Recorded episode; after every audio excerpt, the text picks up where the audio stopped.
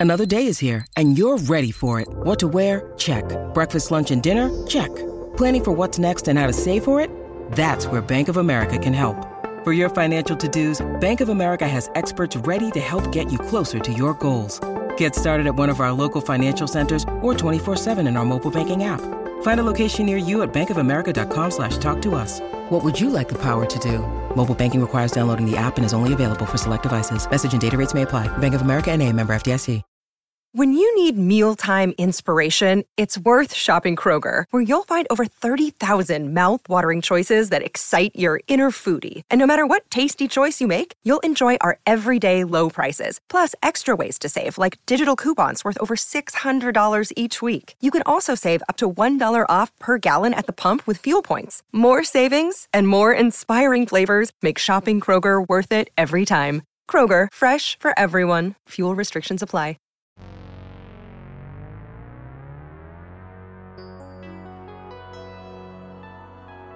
Hey, this is Larry H. Russell here, featured columnist at CLNS Radio, familiar voice here on Celtics Beat, and of course, author of the now critically acclaimed Fall of the Boston Celtics. Thank you to all those who have downloaded the book. Your appreciation only serves as a validation. And to those still interested in claiming your free copy that you are obligated to as a Celtics or an NBA fan, go to www.clnsradio.com slash lhrbook. That's clnsradio.com slash lhrbook. But for now, we know why you're here. To listen to the number one Boston Celtics podcast on the web, Celtics Beat. Brought to you by lynda.com. Now, on with the show. Happy spring, everyone. Well, sorta. Maybe not if you're living in the Boston area, so maybe a little more politically correct. Happy March Madness season. I'm sure you've been glued to your television the last few days. Glad that you're taking the time out of your day and your viewing of college basketball to listen to us. Yes, this is Larry H. Russell, and you're listening to Celtics Beat on CLNS Radio, powered by, as usual, Peak Organic Brewing Company and lynda.com. Want to learn a new skill and don't have much time to do so because you're too busy, oh, I don't know, feverishly following college hoops alongside your bracket? Well, take advantage of this great opportunity and sign up for a free 10 day trial with lynda.com and take any online course you wish that they offer. Just log on to www.lynda.com slash CLNS. That's lynda.com slash CLNS. Who knows? You can take some courses that will help you better crunch the numbers, which in turn may lead you to not toss your bracket in the garbage can after the first weekend of the NCAA tournament or deleting it from your iPad, however we do it digitally now. But it can't hurt.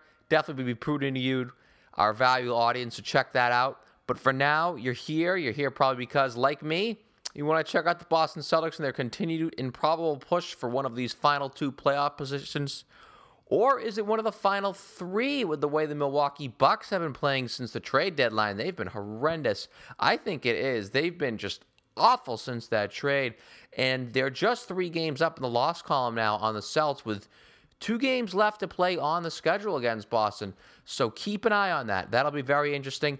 But that's still a bit of ways ahead. Let's look back on this week. A very interesting week indeed for the Celtics, and a week where I mean, did everything go kind of as scripted? Going all the way back to Monday night, Boston took care of business. Very encouraging, and not that they beat the Philadelphia 76ers, but how they did it.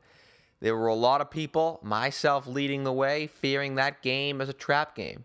Had all the makings of one, and that was a, it was condensed between a lot of games. Boston was coming off a huge win, maybe their biggest win of the season against Indiana in Indiana on a back to back. The game was played on a Monday night. You know, those dreaded Monday nights with a home crowd isn't as exactly as energetic as they are, say, on a Friday night in the city. You know, no one likes Mondays. But the team came out ready. They got off to a huge start. They never looked back. And every week on this show, it seems like there's something I admire so much about Brad Stevens, be his, management of the roster, which I would say lacked a balance uh, throughout much of the season, particularly early on the way he's kept everyone on this roster, 1 through 15, engaged in that not you got guys up and down this roster where they've all had their moments one night or the other or in a, in a few stretch of games. You saw guys like Jonas Jerebko got off to a good start here in Boston. Gigi Datome's had his moments. Uh, Phil Pressey last week helped this team in a pinch in some big games. So you have that with Stevens, and now another is just how prepared he has this team on a night in and night out basis. You can't say about Brad Stevens he doesn't have his team ready to play. They the Celtics bring it every single night, be it against the best team in the NBA in Golden State in a buzzed up contest, or maybe a run of the mill game on a cold, dull, dreary Monday evening in Boston against a complete drag in Philadelphia. There have been very few games. I mean, you can go back to Houston, which was like the second or third game in the season, or that Cleveland games a few weeks ago, where this team wasn't really ready to play. I mean, that's about it. The Celtics are ready night in and night out. And once again, it's pretty hard not to give the coach credit for that. The Celtics did their job. They took care of business against Philadelphia and did so in a manner that was more than satisfying. There were no miracles that were needed that night. Certainly makes me feel a lot better when the Celtics play the Knicks down at Madison Square Garden uh, up ahead on Friday night here in a game they most certainly need to keep up with the playoff pack. So the week got off right. Boston stretched their winning streak to five, which was the longest of the Brad Stevens era. But then, was it expected? Boston has dropped the last two, two tough road contests in Oklahoma City, and then Friday night, when I thought the Celtics were in a real bad spot on the road against an irate San Antonio Spurs team. They were certainly seething after a performance they had against the Knicks earlier in the week, which led Gregg Popovich to call them out. Never good to catch the five time world champions in their house all fired up and ready to go. And you saw that on Friday, which were the Spurs. They really imposed their will on that Celtics team. And predictably, though, as they have done all season, the Celtics didn't give up in that contest. They did fight back, but that's a hole that's damn near impossible to get out of. So, loss on Friday. They lost back on Wednesday against Russell Westbrook, who, shocker, filled up the stat sheet in a Thunder victory. But all in all, I think this week for the Celtics, I mean, it was fine. As stated, they did what they had to do against Philadelphia. They played, you know, not well, but okay in two losses against the two best teams in the NBA on the road. They didn't exactly they didn't lay an egg. When we talk about it all the time, being that this is still a process for the Boston Celtics, and it's easy to lose track of that process now that we're in this playoff push for the final one of these final playoff spots. But we talk about the process and how important it is to see improvement from the team and improvement from certain individuals in the team. You go back to Wednesday, Marcus Smart returning to his hometown had unequivocally his best game as a professional, particularly on the offensive end. There were two plays that really stood out to me in which he was able to get the ball, one in midair where he corralled two loose balls, and in milliseconds, and all in one motion, he was able to fire the ball ahead up the court, which led to two Jae Crowder gimme layups. I mean, those were two great, great plays. Not only does it show his athleticism, but his court awareness. I thought those plays they they were breathtaking. They were, dare we say it, bird esque. I mean, it was so it was great to see. It was good to see Smart demonstrate his skills in which in a game which clearly meant a lot to him as he was playing in front of his home crowd. And he gave what I thought was a great glimpse of what he is and what he can become. I mean, you, I've blogged about this back on Thursday. It's just amazing how impatient some people can be. They watch a 20 year old rookie point guard for a few months and draw these conclusions and label these backhanded compliments on the kid that he's likely to be, quote, you know, a defensive role player, unquote. And as I blogged about back on Thursday, these are probably the same people that rue the Rick Pitino decision of trading Chauncey Billups after 51 games. I mean, people, point guards, particularly 20 year olds, that's the one position in the NBA where it truly takes a substantial amount of time to develop. In the case of Billups, it took him years. It took him about four or five seasons. It wasn't until the 2001 2002 campaign where he teamed up with Kevin Garnett in Minnesota, where he actually really began to show that he could even be a legitimate starter in the NBA. And then, of course, he signed with Detroit that following season on just a mid level exception deal, by the way. And that's where he went to go on to have his borderline NBA Hall of Fame career with the Pistons. And even in Denver, he had some real nice years as a good player. But he had Billups, other rookies who really weren't themselves right the way either. Gary Payton, Deron Williams, even John Wall, in a way, he was a bit inefficient for a while, even though he was putting up some decent numbers.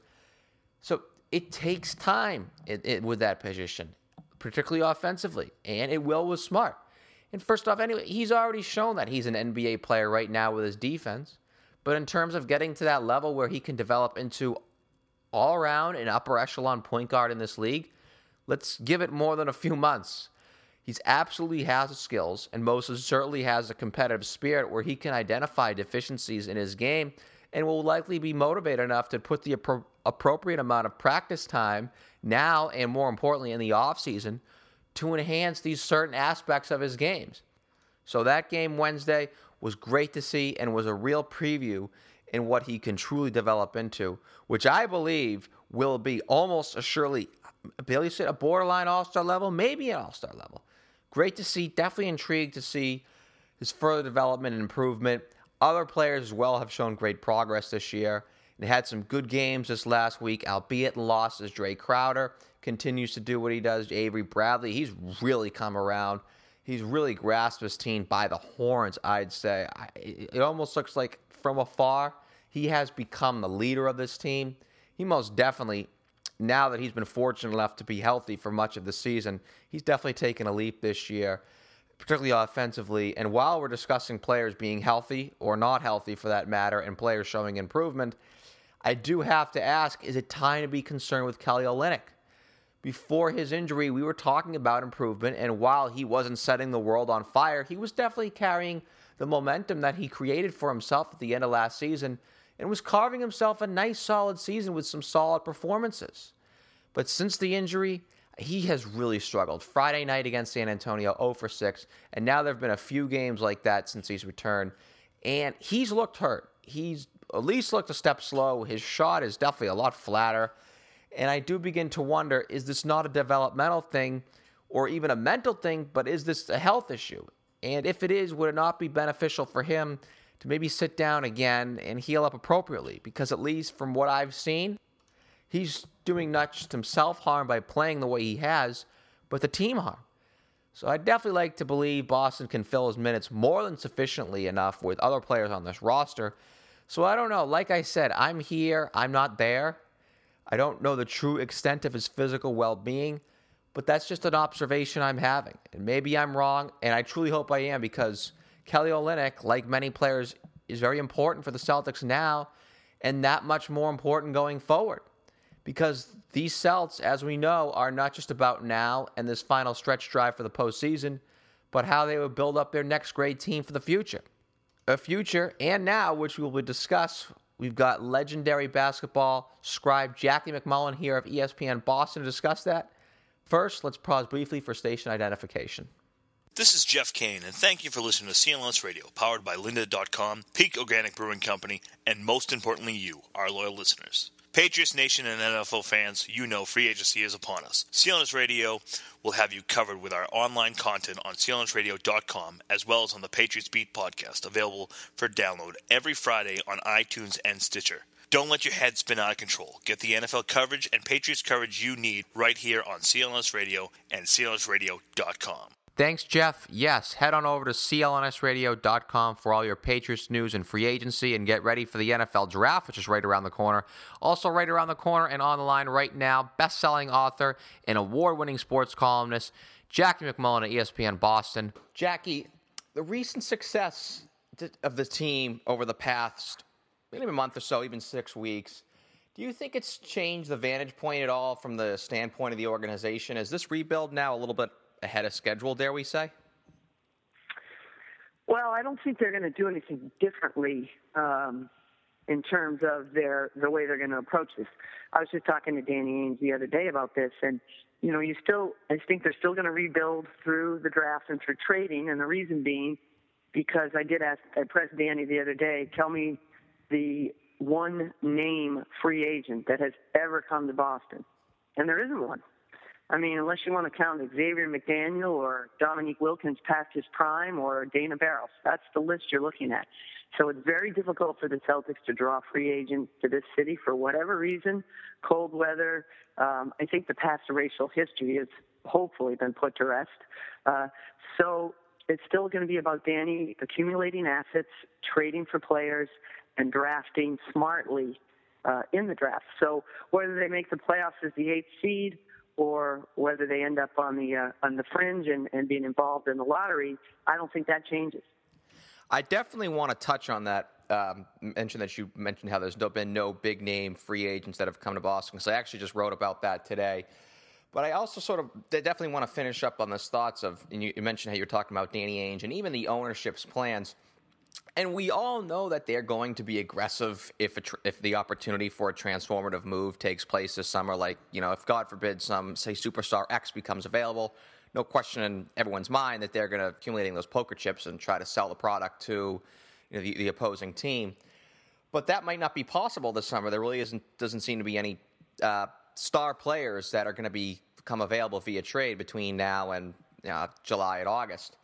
But what about adding to this group? You know, slowly could the, could a strong finish create a greater incentive to be more aggressive for sort of like help pieces, i.e., an Isaiah Thomas rather than game changers? Well, I think they're going to try to get those either way. I think that what ha- what this this recent surge does is if you're one of those, uh, you know, second tier players, let's call them, um, you look at Boston's situation and you say, you know what, that coach seems to have something going on there, and uh, you know, Marcus Smart's a nice young piece. If Jared Sullinger can get his act together and and you know get himself in the kind of conditional shape the team wants, maybe that's another piece. So you know, let's say if you're Khris Middleton, for instance, who's um, going to be up this summer and who everybody, he's kind of become everybody's darling because analytically his numbers are eye popping. If you believe in player efficiency rating, for instance, uh, Khris Middleton's in the top 10 in the league right now. So he's a, he's a player that's uh, going to get some attention, and he's not going to get the kind of attention the big names are.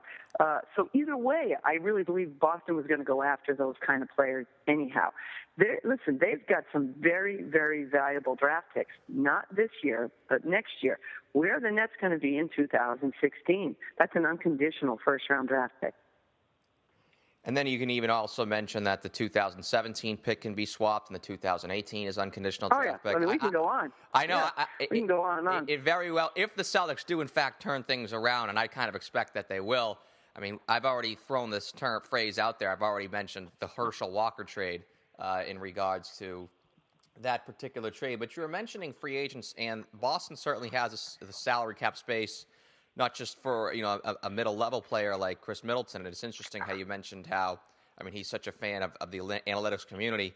We, as we all know, when we read Moneyball, those players have now tended to be a bit overvalued, not just in basketball, but in every sport. I mean, between that and, uh, I mean, who were some of the darlings like Jeremy Giambi and those guys who ended up getting decent sized contract based on some uh, saber, numbers. But how much benefit do you think that this playoff push is going to be in terms of selling to free agents and other players across the board, be it like a Greg Monroe, you know, an upper echelon guy, or a mid level guy like Khris Middleton? Well, I think it helps. I think it helps. But money talks. You know, are you going to pay me the salary I want? That's still going to be the bottom line with every player. Uh, so many of these players, they always say, "Oh, it's not about the money." It's almost always about the money. So I still think that that'll be the bottom line.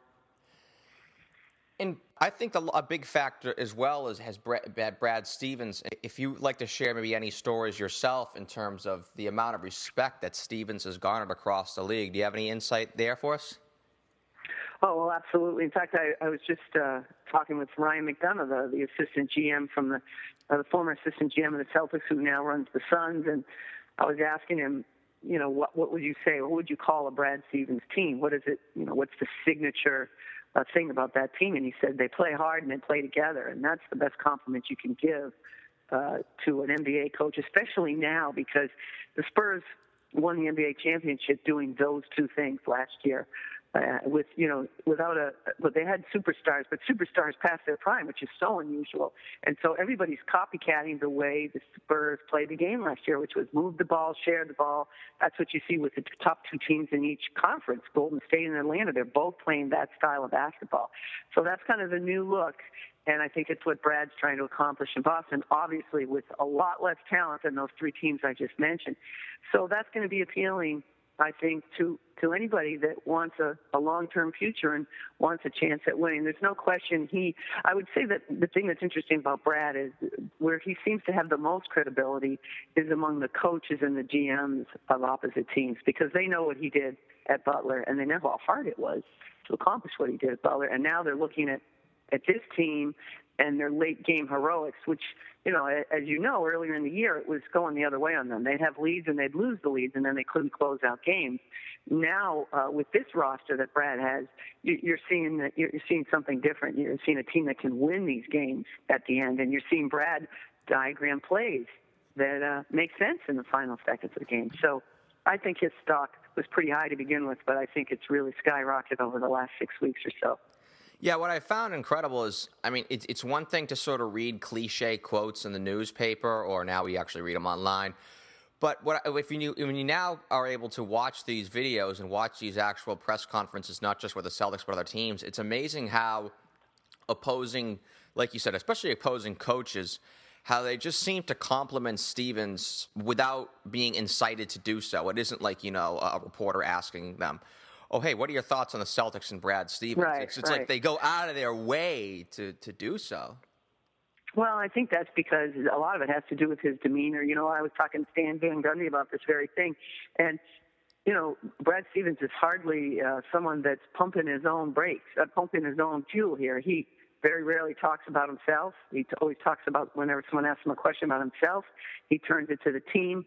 Uh, he's got this, you know, very, very calm demeanor on the sidelines, win or lose.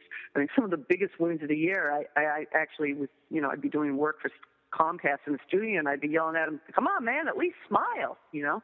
But this is what he, you know, this even keel, calm demeanor, which is one of the reasons that Danny Ainge had coveted Brad Stevens for so long. He thought he had the right temperament for the NBA, and I think he's proven that he does. And I just think that's so important. I always remember talking to Larry Bird when he was with the Pacers.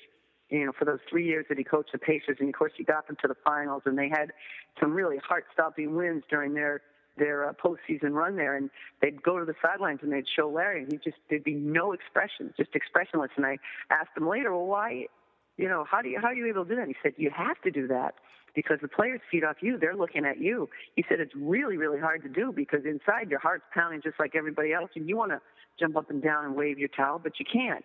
Not as the head coach. And I think Brad Stevens understands that, and I think his peers respect it. Yeah, I actually know one specific example of what you're talking about with Bird and the Pacers, that 98 Eastern Conference Finals when Reggie Miller hit that shot off the pick on the wing. Right.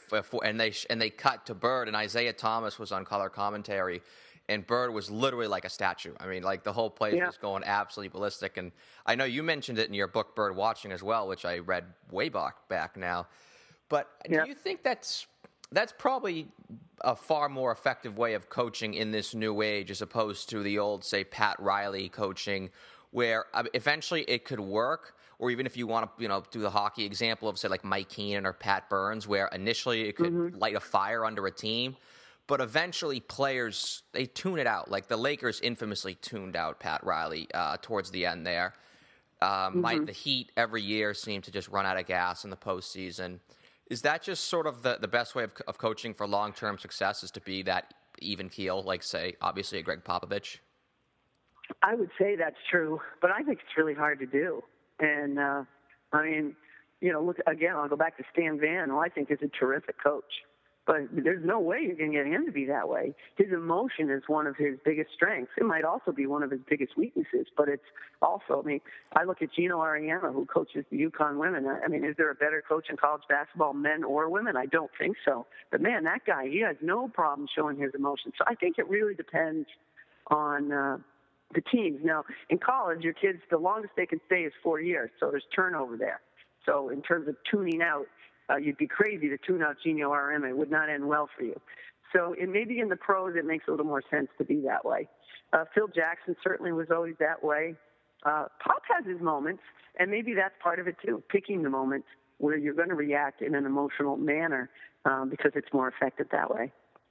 Yeah, I definitely think that there's a clear divide there in college, and obviously we saw that firsthand with the Pitino example. I mean, it's you know Pitino can obviously you know it's a, a, lot harder for him to yell at millionaires and people making more money than he was, whereas opposed to he could certainly just say throw some kid at the back of the bench. You're not going to play when he's in college. You can't really do that in the pros, or else you can eventually lose the entire team. I want to touch on this topic very briefly, and then I really definitely want to get into that free agent discussion. But you mentioned earlier how I think it's safe to say the team isn't too thrilled with maybe not Jared Sullinger's development as a player. It's been, I'd say, adequate, especially if you consider he was picked with the 21st pick in the draft. But maybe of him as an individual, do you mind sort of leading us anywhere there? Well, I mean, I, I think he's so talented. Uh, and, and you can see why he was so good at Ohio State. His hands are so soft. He's so great around the basket. Has a really good sense how to rebound the ball. He understands how to play the game. He has a chance, I think, to be very, very, very good. But he's too big, and that's just the bottom line. Now you don't, you know, you're never going to get him down to 200 pounds or anything. I'm not saying that, but they have uh, things in place for all these players nutritional guidelines, conditioning guidelines, and it's clear that Jared Sullinger didn't meet them.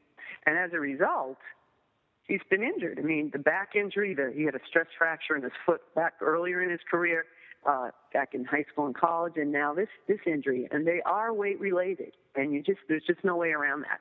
So he's at a crossroads. He has some decisions to make. Um, he's got to find a way to perform. And look, I know it's not easy. Um, people who are big, you know, they're predisposed to it at times. It's hereditary, all that stuff. But the NBA is littered with all the dead bodies of all the big guys that never lost the weight. I always go back to Oliver Miller, the Phoenix Sun center, who was so immensely talented and, uh, you know, never fulfilled his potential. I, Glen Davis is still in the league, but I don't know how sometimes he looks at least 40 to 50 pounds over what he was here in Boston when he was with it, under a contract with a weight class. So Jared Sullinger's got to figure this out. If he does, he'll be a huge part of this team. And uh, I, I don't think they've given up on him. I do think they will include him in their mix, but they need to see some changes from him, and they need to see them soon. Yeah, you mentioned nutrition, and obviously I was discussing that sort of around January when Sullinger was starting to slow down a little bit, and I just sort of, you know, being at the games, I sort of noticed because at the beginning of the season he came in, he looked slimmer, and then all of a sudden he got to January, and it was like, okay, how did he put on weight from training camp to now when he's playing basketball four times a week, and I assume practicing in those other times. So I don't know, maybe they should just bar Sullinger from the North End or something like that, or you know, just say you really can't go there or something like that because yeah, right, it's yeah. clear that that there's something that to do with these him eating, and I, I know you also mentioned some specific examples too. And and that's obviously very true. Remember, Oliver Miller just completely ate his way out of the league, and and players obviously too are human beings as anybody gets older obviously you start I mean, you know testosterone numbers start dropping so you can't exact you know you're going to be burning far less fat and everything so obviously he has to remain vigilant there there's no question about it i'm, I'm definitely interested to see how it's going to play out but I definitely want to touch upon this because I, I, wrote about it today, and the, the comment about you know free agents not wanting to play in Boston. I mean, this is sort of my take on that in, in, the sense that the Celtics in the last 30 years, I mean, have they gotten big name free agents to play for them? No, but I, you know, you look, they've only had, they've, they've only operated under the salary cap 1992, 1994, and 1997. So it's really hard for them to say like, oh well, they haven't signed Shaquille O'Neal. That's proof that you know nobody wants to play in Boston. I, I don't think that's fair. Am I, am I right to say that? Well, I understand. That's a fair point. That's a very fair point. But there's a reason, you know, there's always pushback. I mean, remember, Kevin Garnett did not want to come here. Just unequivocally did not want to come here. And it wasn't until they pulled the deal for Ray Allen that he changed his mind and decided to come, in, in part, I think, because his situation in Minnesota was so untenable. And then he agreed to come to Boston. He really wanted to go to LA, and the Lakers wanted him. But in the end, they made the deal with Boston. So there is something to it. I think it's the cold weather. It's a very provincial city, lots of things like that. Uh, but you are right. This is the first time in maybe ever they've had the kind of cap space they're going to have. And money talks, as I said before. The bottom line is people will pay money. Uh, if you pay them money, they'll come. Now, the, the question becomes do you get the player that you want? You don't want to overpay for somebody uh, just to have them come. So it's got to be the right mix. But I, I do think it's, I, I, I don't think we can dismiss it out of hand. I do think it's a real issue with this team. Yeah, I think another real good example in regards to the player pushback in terms of coming to Boston, I think a better example than Kevin Garnett because when, I mean, during that Kevin Garnett thing, the Celtics were a terrible team. And I think that players were really pushing back then. And it wasn't just Garnett that summer, if you recall. It was Garnett, Shawn Marion, Richard Jefferson, and Jermaine O'Neal were three players through their agents, at least. I don't know, uh, you know, quote unquote NBA sources did not want to quote unquote play in Boston. But I think a real good example of the pushback I thought was initially was Chris Paul in 2011 when the Celtics were actually a good team, and whether these stories were true, he didn't want to sign an extension in Boston. But I mean, when when they actually get here, they they seem to love it. I mean, the, and what I've what I mentioned also today in the piece was, while the Celtics haven't lured a big name free agent, they also haven't lost a big name free agent except Ray Allen. You know, we all know how that sort of you know why he left. Yeah. No, listen, it's they're a great organization. They've got very stable ownership. They've got a, a long-time general manager that's been in the league a long time as a coach, a player, and now as a GM. And uh, they're they're certainly not doing things on the cheap. Uh, they've got a you know there's not an arena issue. There's not an attendance issue. So there's you know there's plenty of good reasons to come and play for the Boston Celtics. Not to mention the rich history and all of that. Uh, so it's I, I don't I, I can't criticize the Celtics uh, for their front office or for their ownership because I think they've done a great job. And I think what a, a real underlying sell point and why I personally think making the postseason would be beneficial to the team and not just to say, hey, we got this up and coming roster, is I think one very under underrated aspect in terms of what players want is a good home environment. I mean, players love to play in Golden State because they truly have the best fans in the NBA. And I think if the Celtics make the postseason and that playoff crowd is, say, exposed to just about everybody, even if it's for two games, let alone three, God forbid three, they get to like six games as an eight seed. I think if if any free agents saw that and saw that atmosphere, I mean, you saw Josh Smith in the playoffs a few years ago just rave about the Celtics crowd. I think that'd be that's a small, not not a key selling point, as you all know. It's about money, obviously, but that's sort of a small thing that I think that some certain players would like to see. Well, certainly anyone from Atlanta. yeah, they're fair weather friends. Atlanta, I mean, you know, that's, Orlando. I think that's, we, yeah, we don't have to go into that. Yeah, fans from Philly haven't really been very supportive, and you can't blame them because their team is. And, you know, I was in Milwaukee last year, uh, doing play. Uh, was that last year? I think it was. Last year, I did the. Uh, I filled in for for uh, Tommy doing the play, the uh, color with Mike Gorman. So we were at a game in Milwaukee in January, and of course, this is before Jabari Parker came aboard, and uh, I mean Andrew Wiggins came aboard. Excuse me, and. uh I'm telling you, it was dead there. And this is Kareem's numbers up in the rafters, you know, and they they, they have such a long, great history going back to Don Nelson and and Sikma and Pressey and all the great ones that played there. And that place was half full. It was it was it was about maybe eight thousand people there. It was dismal, and uh, so it's easy to forget that that's that's uh, where that's there's a lot of uh, well not a lot but there are some NBA franchises that deal with that. That's hardly ever been true in Boston. I mean, even last year, as bad as they were, that place was jumping. It wasn't always sold out, but it was jumping. It was moving. So you're right. It's a, uh, you know, Sacramento. When they win, they have good fans. When they lose, it's, it can be very dismal. There's a lot of places like that. Toronto's always had trouble drawing. Atlanta, of course, we know, even as good as they are now, they still they still are running gimmicks to get people in the building.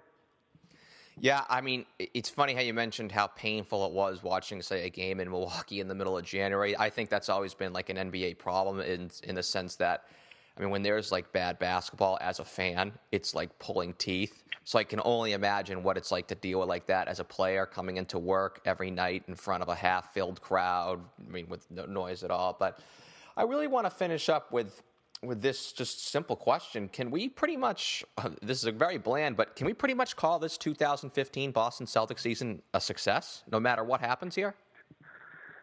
Um,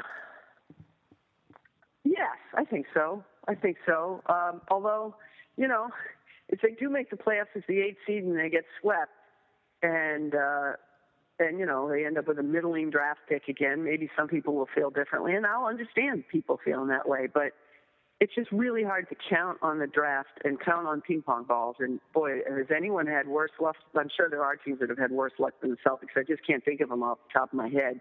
You know, it's it's not a, a, a great strategy to try to be as awful as possible and get the highest draft pick you can. It made sense last year because they were going to be awful anyway because of the decisions they made, and we all understood why they made those decisions, and they were the right decisions.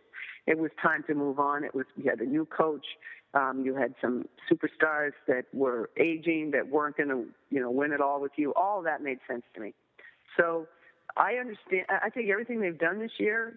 Again, I think those draft picks really hold the key to everything here. I believe that those future draft picks and what becomes of those. And what's nice about those is it's not going to be your team that has to try to lose. It's going to be someone else. You know, someone. It's going to be out of your hands. And I, the Brooklyn Nets are in such flux. Uh, their owner wants out. I think the GM is probably going to get bounced. They, who knows what's going to happen there? Uh, but you just feel like they're going to be bad for a little while, and it's it's going to benefit the Celtics, and that's the perfect scenario. Your team you put a team on the floor that's doing the best it can, and you're going to get a high draft pick because of the ineptness of somebody else. And that's that's a great position to be in. I think flux was, I thought, a very kind word you used. It almost seems like that they're like they're like the old Ted Stepien Cleveland Cavaliers giving away those draft choices, and you know the good teams like the Celtics and the Lakers they used to hold them and they just sort of watched and laughed and was what they were appealing and I think the Lakers right. ended up getting like James Worthy out of them it was it was something just ridiculous.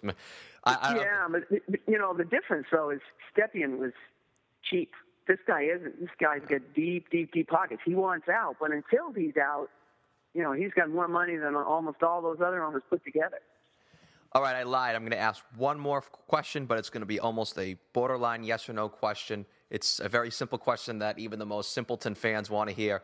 Do the Celtics sign sort of an a upper echelon free agent this summer? No, I don't. Upper echelon, no. I think they'll get a nice. I think they'll convince somebody, maybe like a Khris Middleton, to come aboard. But you know, I know people are fantasizing about Kevin Love that's just not going to happen. I don't think Kevin Love is going anywhere because I think that was probably prearranged, honestly. Why would you, if you were the Cleveland Cavaliers, deal away Andrew Wiggins to Minnesota, who, you know, who might be one, who, you know, is going to be rookie of the year and could be in, going forward one of the great players in our league, one of the great young players in our league for Kevin Love if you didn't know that he was going to stick around. So that to me is a bit of a fantasy for, for players, for uh, Celtics fans, and I hear it a lot because, you know, remember when he had breakfast with Rondo, by the way, Rondo was still here. He's not even here anymore.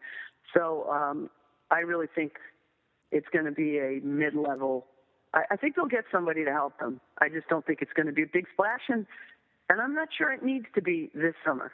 I think everybody's got to be a little patient and uh, and hang in there with Brad Stevens. They got the right coach, as uh, Danny Ainge said the other day. He's our future. And he's the if you if you said what's the biggest asset the Boston Celtics have right now, it's their coach. Great way to finish this off. Jackie MacMullan, ESPN Boston, where you can check out all of her great work. Obviously, a great author as well. I mentioned bird watching earlier in the interview. There's plenty of other books as well that you can check out. Jackie, thanks so much for joining us on Celtics Beat. It's my pleasure, Larry. Pleasure is all ours, Jackie, especially our audiences been requested for a long, long time to make this happen. So glad we did. As I mentioned, definitely check out Jackie's work on ESPN Boston, although my guess is you probably do, but her books as well. She's She's done so many with players. Obviously, I mentioned Bird Watching, which I read actually way, way back now. Jeez, I was in high school when I read that. That was when Larry was coaching the Pacers, where people forget now three seasons at a 700 winning percentage Larry had it with Indiana. Went to the Eastern Conference Finals at all three seasons, made the NBA Finals once back in 2000. In those Eastern Conference Finals that they lost in 1998, no team gave the Chicago Bulls a better run for their money during the Jordan dynasty. People forget not only did the Pacers take the Bulls to seven, they actually had a big, albeit early lead in that seventh game. They were up by like 16 or 17 points.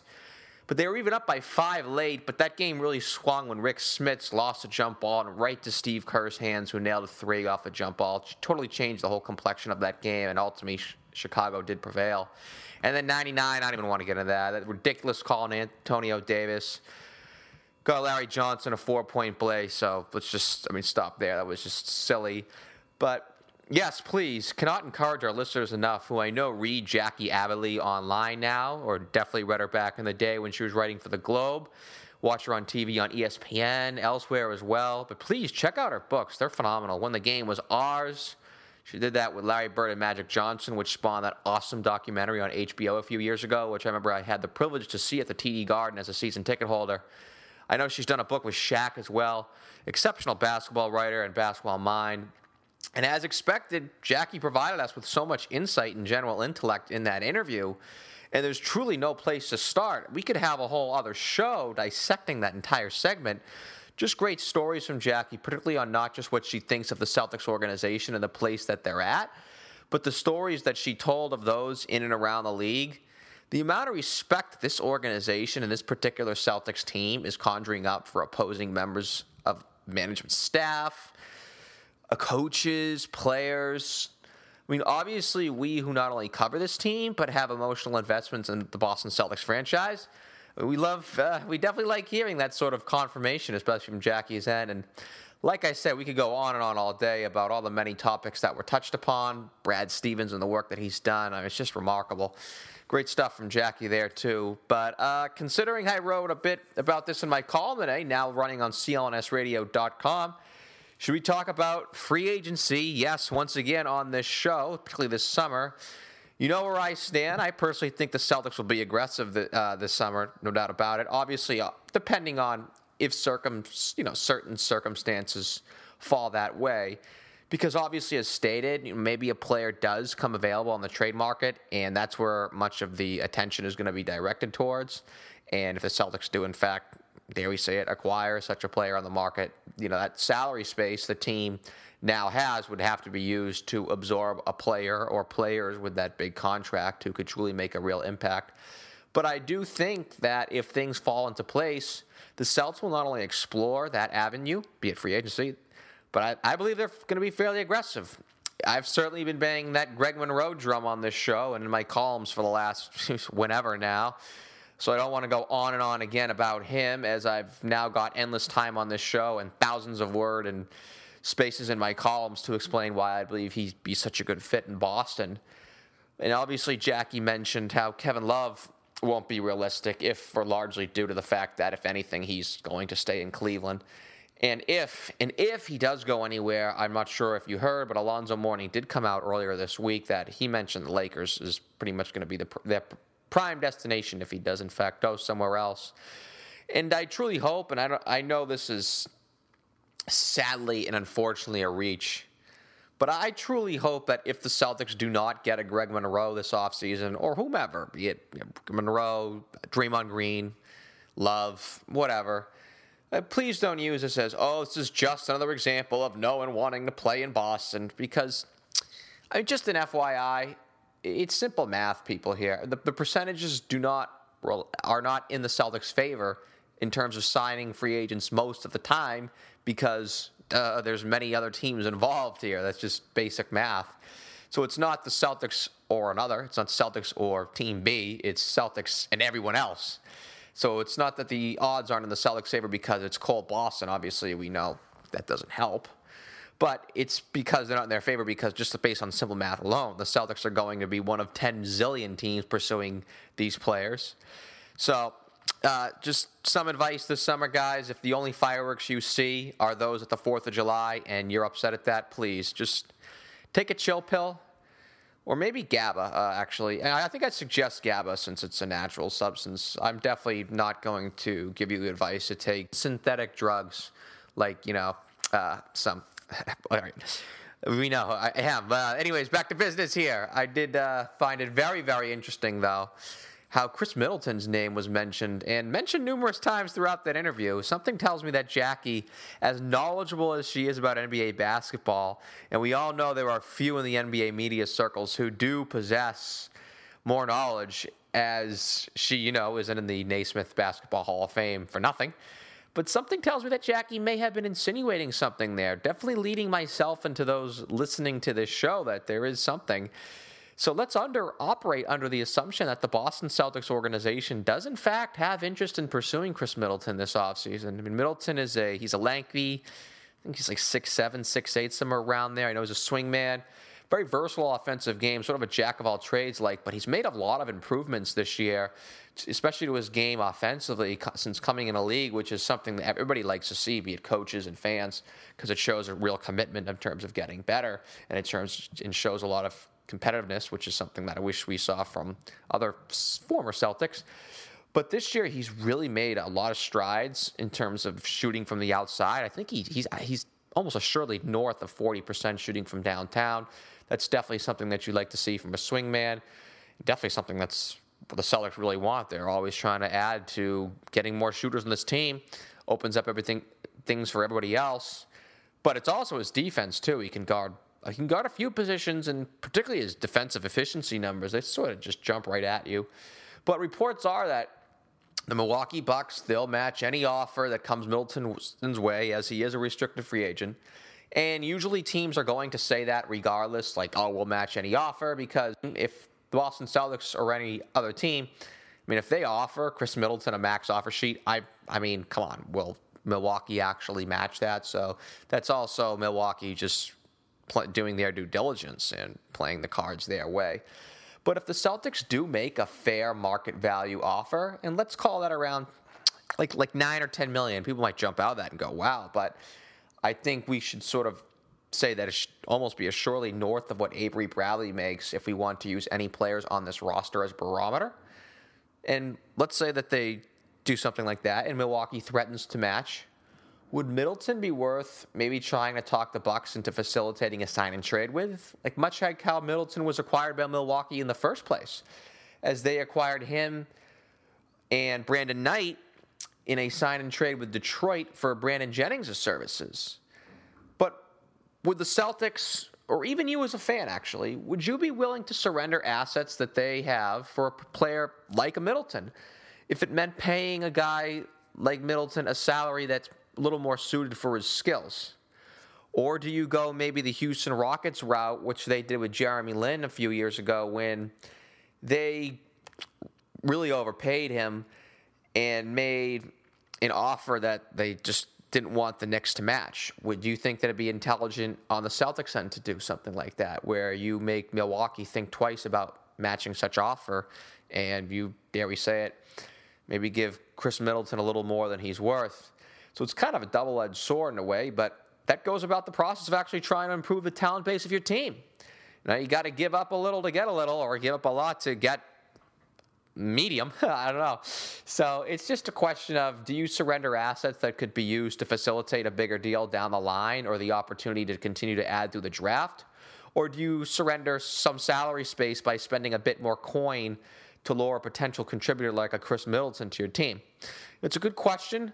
Would love to have some open dialogue with our audience on this one. So feel free to post any thoughts you may have on this or anything regarding the summer with the Celtics or right now as uh, they continue their playoff push tonight against the Detroit Pistons and later this week as well. Just log on to facebook.com slash Celtics Beat. That's facebook.com slash Celtics Beat. Post your comments pretty much anywhere on the page. I'll be sure to get back to you.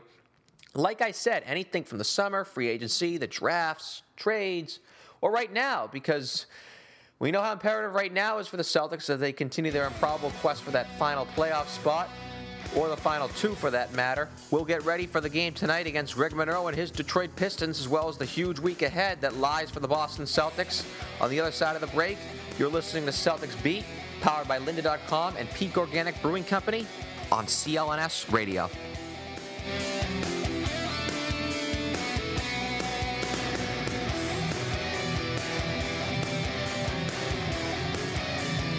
Hey, this is Nick Gelso, co owner and founder of CLNS Radio. Today's podcast is brought to you by Lynda.com. Lynda.com is the home of expert video tutorials. Because you're such a loyal listener of CLNS Radio and it's 2015, you want to kick the new year off in style, claim your free trial today from CLNS by going to lynda.com slash CLNS. That's L-Y-N-D-A dot com slash CLNS.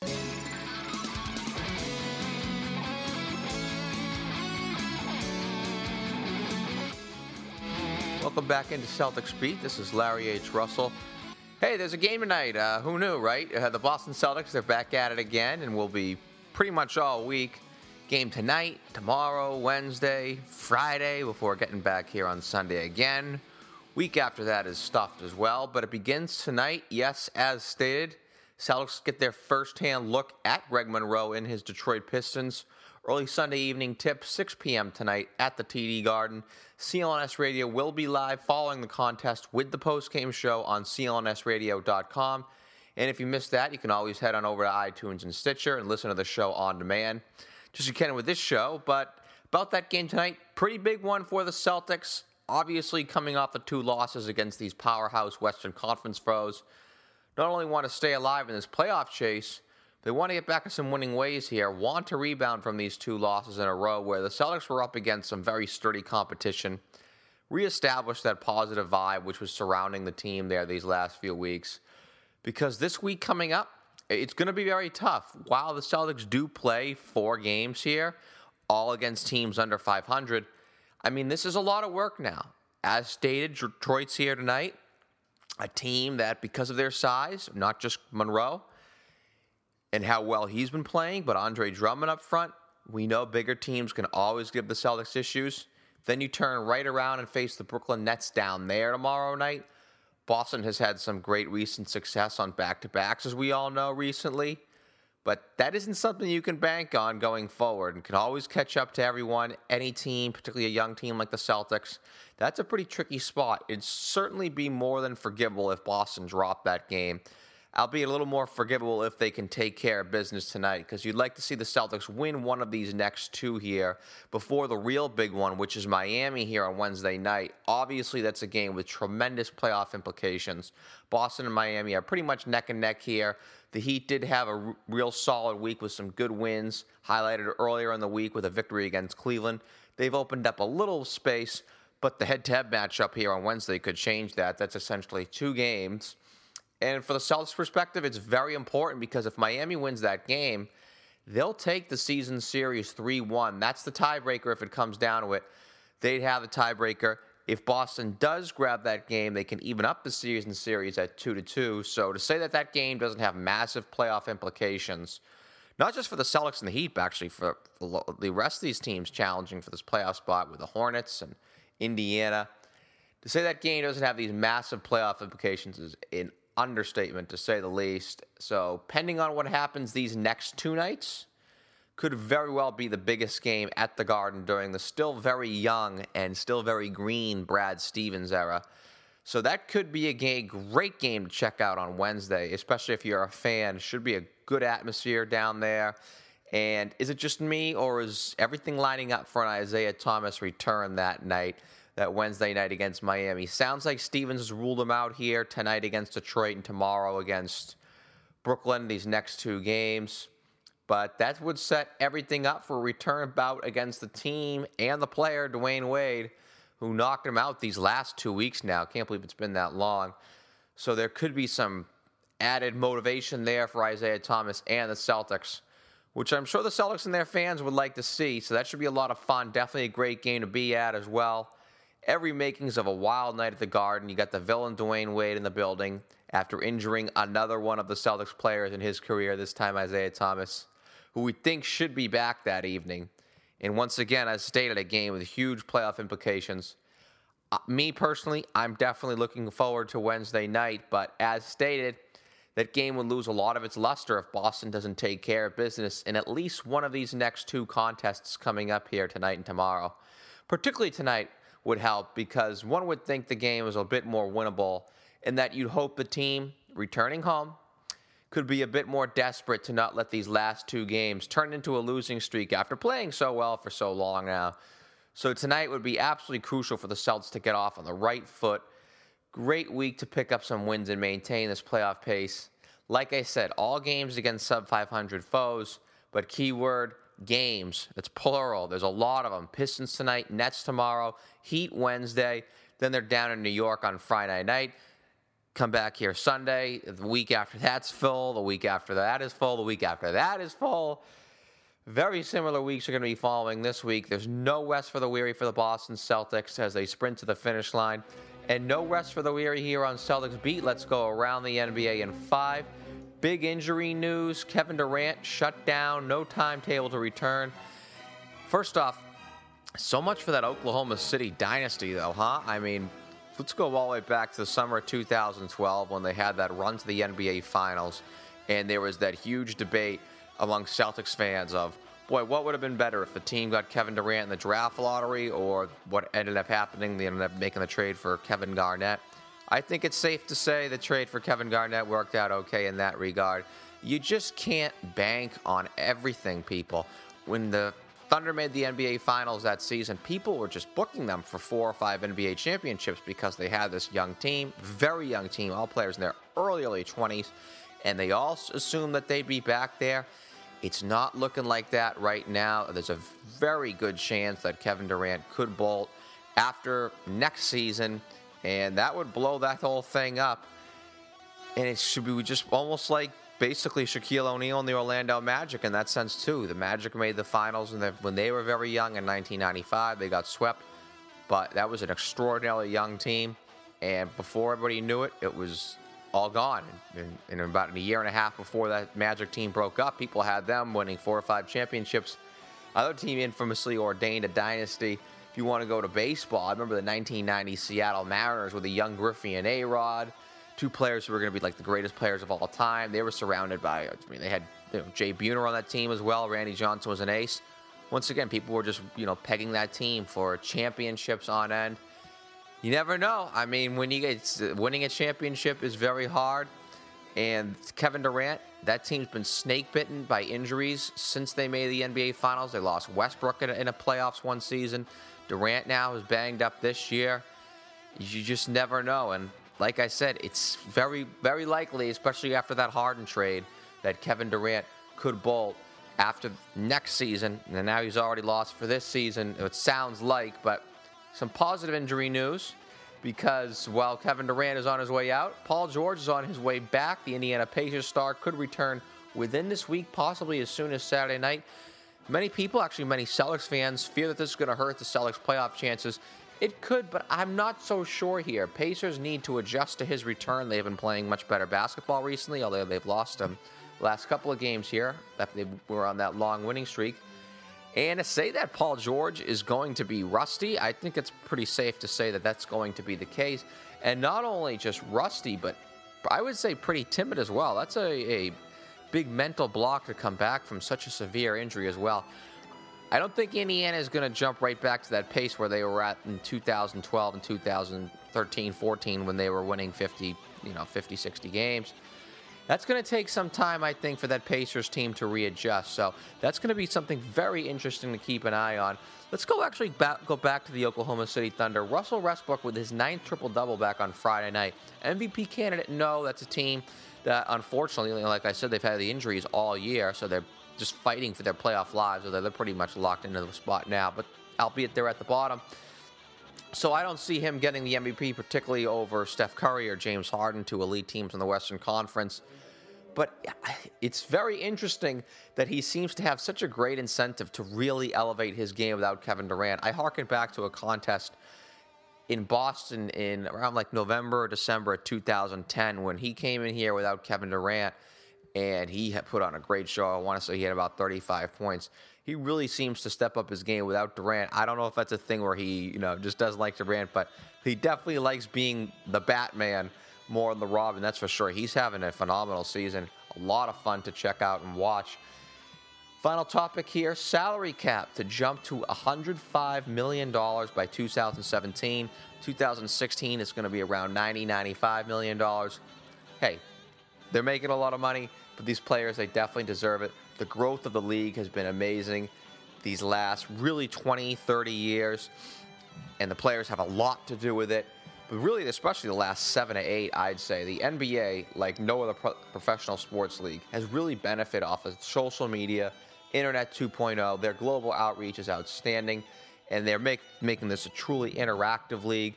And not only that, it's almost 24 7, 365, outside of maybe a few weeks in August where it's a little quiet. And that's because they are very pragmatic, they're very cutting edge. The NBA and their offices, they're always looking for new ways to enhance their product. Baseball, you might want to take note. They've always been sort of stuck in the 1950s for so long. I wonder if that league has fallen off. But mm. guys like LeBron, Durant, they'll be paid salaries more attuned to their skills and merit. The only thing to watch for is now we're going to see some average players get some pretty impressive paydays. So that'll be a little intriguing in itself. But that's it for Around the NBA in 5, and that's going to do it for this week's edition of Celtics Beat. Music for Celtics Beat was provided by Will Rock, Chuck Dietz, Jules Conroy, Ostra Vex, and Steph Legrateau.